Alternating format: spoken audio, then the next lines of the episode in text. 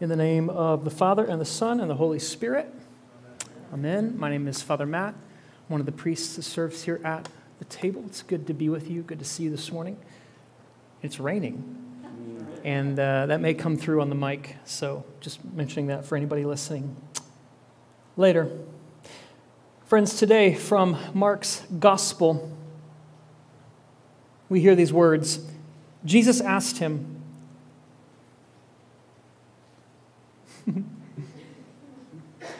What do you want me to do for you? The blind man said, Teacher, I want to see. Jesus said, Go, your faith has healed you. At once he was able to see, and he began to follow Jesus on the way. Today we proclaim the good news, friends, that God's mercy flows where it gets the least resistance healing, liberating, restoring human dignity and created goodness in its wake. Jesus stands among us today, too, offering to mercify us on the way to the cross. What invitation into healing and freedom from the resistance to God's mercy in your life does He want to extend to you today? We are in this passage of Mark. Jesus keeps telling everyone who will hear that things aren't going to go down in Jerusalem the way that people want. He's going to be delivered over to the Gentiles and crucified like a insurrectionist criminal.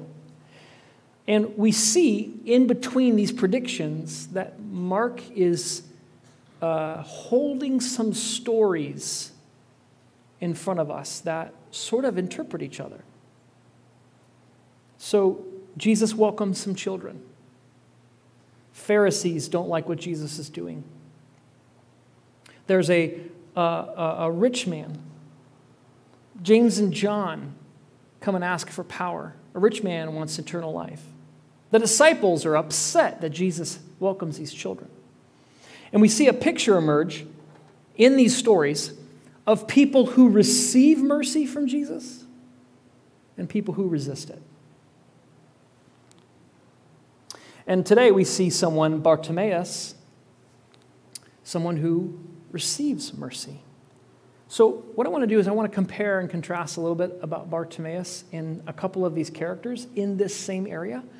And then we're going to talk about the things in our life that hinder God's mercy are the same things in these people's lives that hinder God's mercy.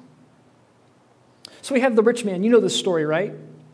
The rich man comes to Jesus, What must I do to inherit eternal life? Jesus says, Well, you know the law. And he, he lists the law, this is the Ten Commandments. He says, Yeah, I've done all that. He says, Well, one thing you'll ask. Actually, it says Jesus looks at him and loves him. I love this. And he says, You know, sell all you have, give to the poor, and come follow me. And he goes away sad. And the disciples are like, What the what? If a rich man isn't blessed, who is? Right? At the end of Job's reading today. Did you catch that? Job is blessed. How do we know? Well, even more sheep and kids, right? This is a common understanding in Judaism. The wealthy are blessed.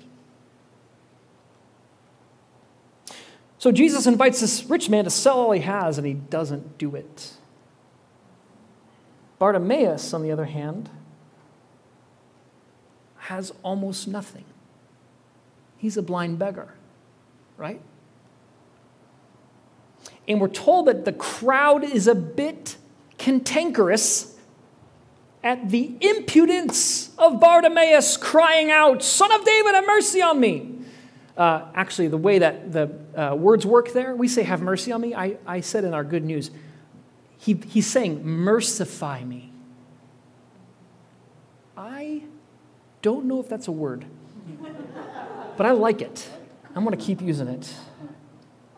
So, Pay attention. Jesus invites the rich man to give up all he has, to leave his home, his position, his possessions, to make a hard break with mammon, cold turkey, and follow him.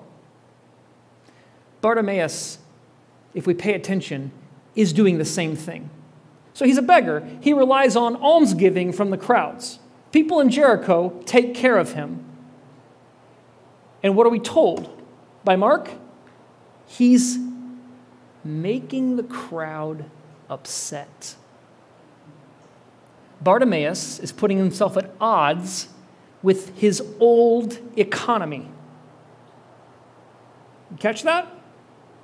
Then we're told he leaps up and leaves his cloak and runs to Jesus. Now, a cloak uh, had a dual purpose for a beggar it would cover you, but it also was the thing you laid out on the ground where people would throw money. They, they wouldn't hand the money to the beggar because if the beggar was ritually impure, that was no good. So when he leaves the cloak on the ground and makes the crowd upset, he's making a hard break with his old economy. Do you see that? Jesus directly invites, so that's, that's the first thing we got to see here is that Bartimaeus is doing the things that the rich man could not. The second thing is, is that Jesus explicitly tells the rich man, Leave all you have and follow me. This is different than what he tells Bartimaeus, isn't it? He says, Go, your faith has made you well. You hear those two different? Come and go. he says, Come to the rich man, and he goes. He says, Go to Bartimaeus, and what's he do? He comes. He comes. The first have become last, and the last have become first. Friends, God's mercy reigns where it gets the least resistance. To bring healing and liberation and, and the restoration of human dignity and created goodness all throughout his wake. And he stands, Jesus stands today among us to mercify us as well. Where do you experience resistance to that mercy? Where is he calling you to come and follow him today? Another story that is in mind as we read Bartimaeus is the story that immediately precedes it, which is when James and John come to Jesus and they're like, We want, we want you to do us a solid. Right? And Jesus says, Well, what do you want? If you've been around the table for 20 minutes, you know this is an important question for us. What do you want? It's the fundamental discipleship question. What are you seeking? What do you want? I think Jesus is so excited that James that somebody's actually going to tell him what they really want that he doesn't even care what comes out of James and John's mouth. Somebody's going to be straight up with him for once. And they are. They're like, "We want a piece of the action." They ask for power and honor and glory. Sit at your right hand and left. Later, Mark talks about the people who are at his right and left when he enters his glory. It's the criminals on the cross. So they not only don't know what they're asking for, but also if they did know what they were asking for, they wouldn't ask for it. It's almost like, to use a metaphor, that's complicated. They're blind. Now, I say it's complicated because uh, our, our friends who are, have impairment in their sight, they tell us that words like blind are used pejoratively. And people who cannot see experience harm and pain because they get lumped in or labeled in that way. It's, known as ableist language. Have you heard that phrase? This is why we regularly say, in body or in spirit, please stand with us. We're trying to acknowledge that some of you may not be able to stand, but you get to participate too. So, Jesus, so there's a, there's a metaphor at work here in Mark's gospel that is fraught with complications today. And we need to be, I think we need to be sensitive about that and just name it. Bartimaeus also asks for something he wants. Jesus calls him and says, What do you want? Fundamental question. And he just audaciously asks, Hey, I want to see. James and John want proximity to power. They're good dudes, right? They've spent three years with Jesus. You know, if, if, if, if anybody can be trusted with a little power, it's James and John, the sons of thunder. But power works differently in the kingdom of God. This is why they, they're not understanding the cross. They're not understanding the way to Jerusalem, how it's going to end differently than they think. I'm, I'm challenged here, friends, because um, the blind person, Bartimaeus, has absolutely no power. And whatever power he has, whatever capital he has, it's clear that he is, he is burning bridges with the crowd and leaving behind his whole economy. But I'm, I'm challenged because I was taught and been formed as a Christian to actually not burn the bridges with the crowd and to take the cloak with me when I start following Jesus. I've been taught that things like power and money are spiritually neutral. Anybody else been taught this? It's all about what you do with it. So we, if we get a good person with a renewed heart, then they can have a lot of money because they'll do a lot of good with it. The problem isn't the money, the problem is the wickedness in you. Has anybody heard this before? Just me? I'll just preach to me. I need this. But in the scriptures, friends, um, power and money, or should we say mammon, are talked about differently. They're not capitals we use, they're systems we live in. They have their own logic and common sense. We have words like an economy to describe a complex system of how things operate. Well, mammon was a complex system of how things worked. And the kingdom of God was in contrast to it. This is why Jesus calls the rich young ruler to leave his mammon, his home, his property, his wealth. Because it's a system that has, a, when I say common sense, it's just like, well, yeah, of course. This, we don't even question if this is true, it just is. And that's where all the uh, worst things live, by the way, down there. And Jesus has said over and over and over in the scriptures that mammon will do you dirty. It's not a neutral power, it's actually demonic.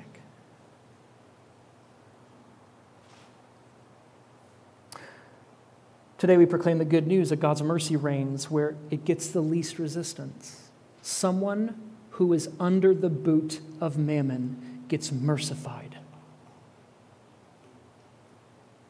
You don't have to ask him twice to leave behind those crowds and that cloak. It is killing him. It is liberation for Bartimaeus.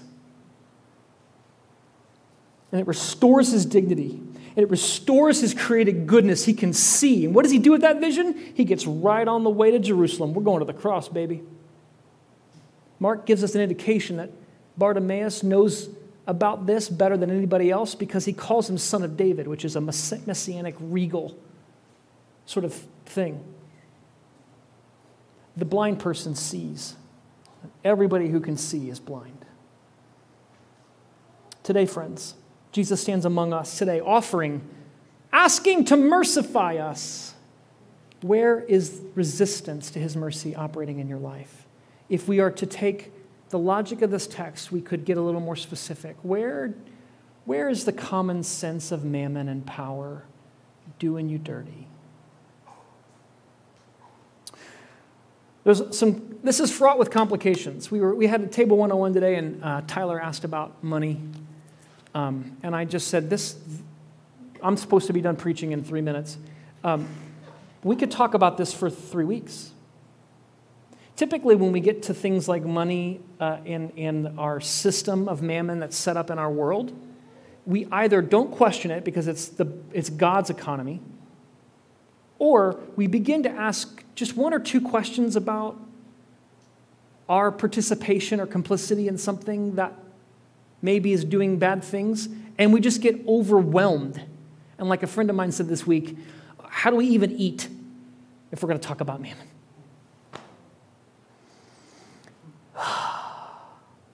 I don't know. You need to ask Father Ben about that.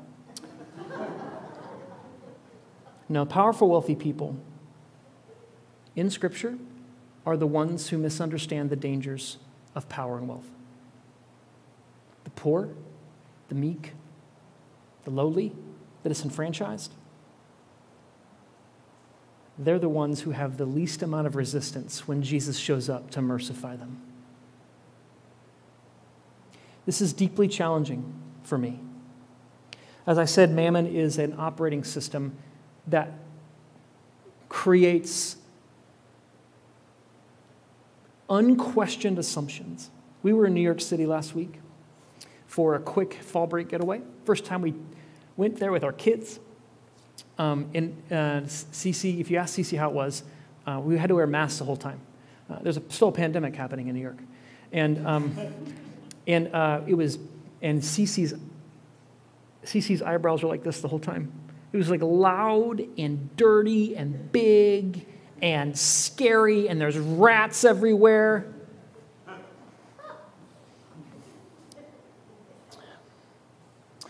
But something I was confronted with in New York City that I'm not usually confronted with on the streets of Fishers are people asking me for money. And here's something Mammon doesn't want us to talk about, I would suggest doesn't want me to think about. Maybe this is just for me. The same kind of filter or grid I use to determine whether I give poor people money doesn't exist when the question is do I give rich people that money? What are they going to do with it? What if they misuse it? What if they take this money and buy the drugs Well, I'll just own with you guys. I give Jeff Bezos money all the time. I never stop to ask what he's going to do with it.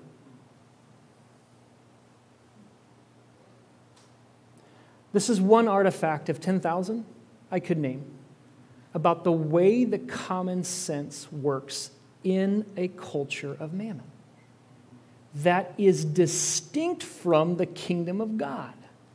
There's, a, there's an imaginary that we don't even question. It's, not, it's actually, we, we think of it as aspiritual or unspiritual. This isn't spiritual life, this is, you know, the world. It's real life. Well, that is our spiritual life. So here's what I want to propose for us, friends, so we can decrease our resistance to God's mercy, so we can reckon with any way that power and mammon have done us dirty.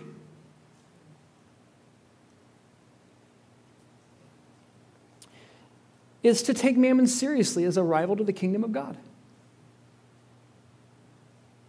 Does that feel scandalous to say? It's true. I'm sorry if I'm the first person who told you that. if this is your first Sunday at the table, you're like, what is going on here? No, Mammon is, Mammon is the only contrary God Jesus names to his Father. Second, Jesus transgresses the common sense of Mammon in his day in rebellious, revolutionary ways. We see it over and over again. He gives honor to the poor and the meek, and this is the thing that directly leads to his crucifixion. We're told explicitly that in the Gospels. This isn't conjecture, this is the Gospel writers telling us. And they were grumbling about him eating and drinking with sinners. So notice how Jesus transgresses the logic of mammon. And then begin to craft an imagination for how we do that here. Three, identify ways that mammon has dominion here today in our world. What kind of evil and exploitation do we justify? Because profits are at stake. It's another unspoken assumption that Mammon doesn't want us to talk about. that the goal of, of an economy is profit rather than human flourishing. Or the assumption is if profits increase, human flourishing will too. That's maybe more accurate. See, even naming this stuff feels like, yeesh. Hope the authorities aren't outside. And then, fourth, agitating to abolish the reign of mammon. Activistically working a counter economy here and in our, our world. And all that's spiritual. That's not, that's not something ancillary to the kingdom of God. Jesus can't stop talking about it as he announces the kingdom of God.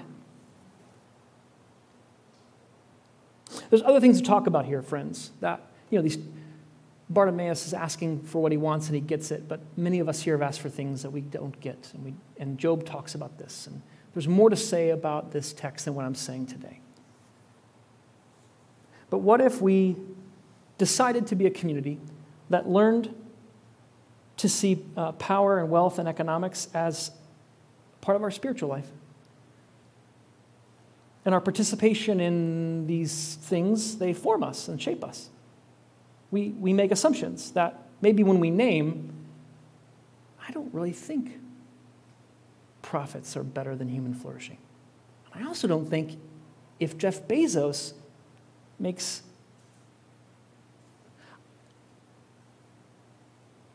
yeah, the wealthiest people in America increased their net worth by $2.1 trillion during the pandemic. And we've got businesses closing because we haven't raised the minimum wage in 30 years. If we can't talk about that as a spiritual crisis, I'm not sure we, and, and, and to figure out what to do about it as Christians, I don't know how we begin to name the power and mammon that resist God's mercy in our midst. The good news today, friends, is that God's mercy reigns where it gets the least resistance. It like flows into the cracks of people who have nothing to lose. There's liberating freedom. There's, there's, a, rec, there's a reckoning with and a repairing of human dignity and created goodness. And today, Jesus stands among us too. Today inviting us to come and follow him on the way of the cross. Allow ourselves to be mercified. Sounds like a Harry Potter spell. Mercify. What invitation into healing and freedom and liberation is Jesus calling us to this morning? In the name of the Father, and the Son, and the Holy Spirit. Amen.